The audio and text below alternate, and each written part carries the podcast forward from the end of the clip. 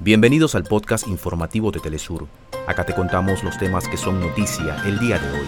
Comenzamos. Israel disparó en un día doce mil toneladas de explosivos contra Gaza, el equivalente a una bomba atómica. Ha sido la jornada más letal desde el inicio de esta agresión y acerca a seis mil el número de víctimas mortales. El Fondo de Naciones Unidas para la Infancia denuncia que Israel asesina o hiere a más de cuatrocientos niños palestinos por día. El líder de la resistencia islámica, Hezbolá, el secretario general de la Yihad Islámica Palestina y el jefe político de Hamas han celebrado este miércoles un encuentro calificado por sus asistentes como monumental. Hasta acá nuestros titulares.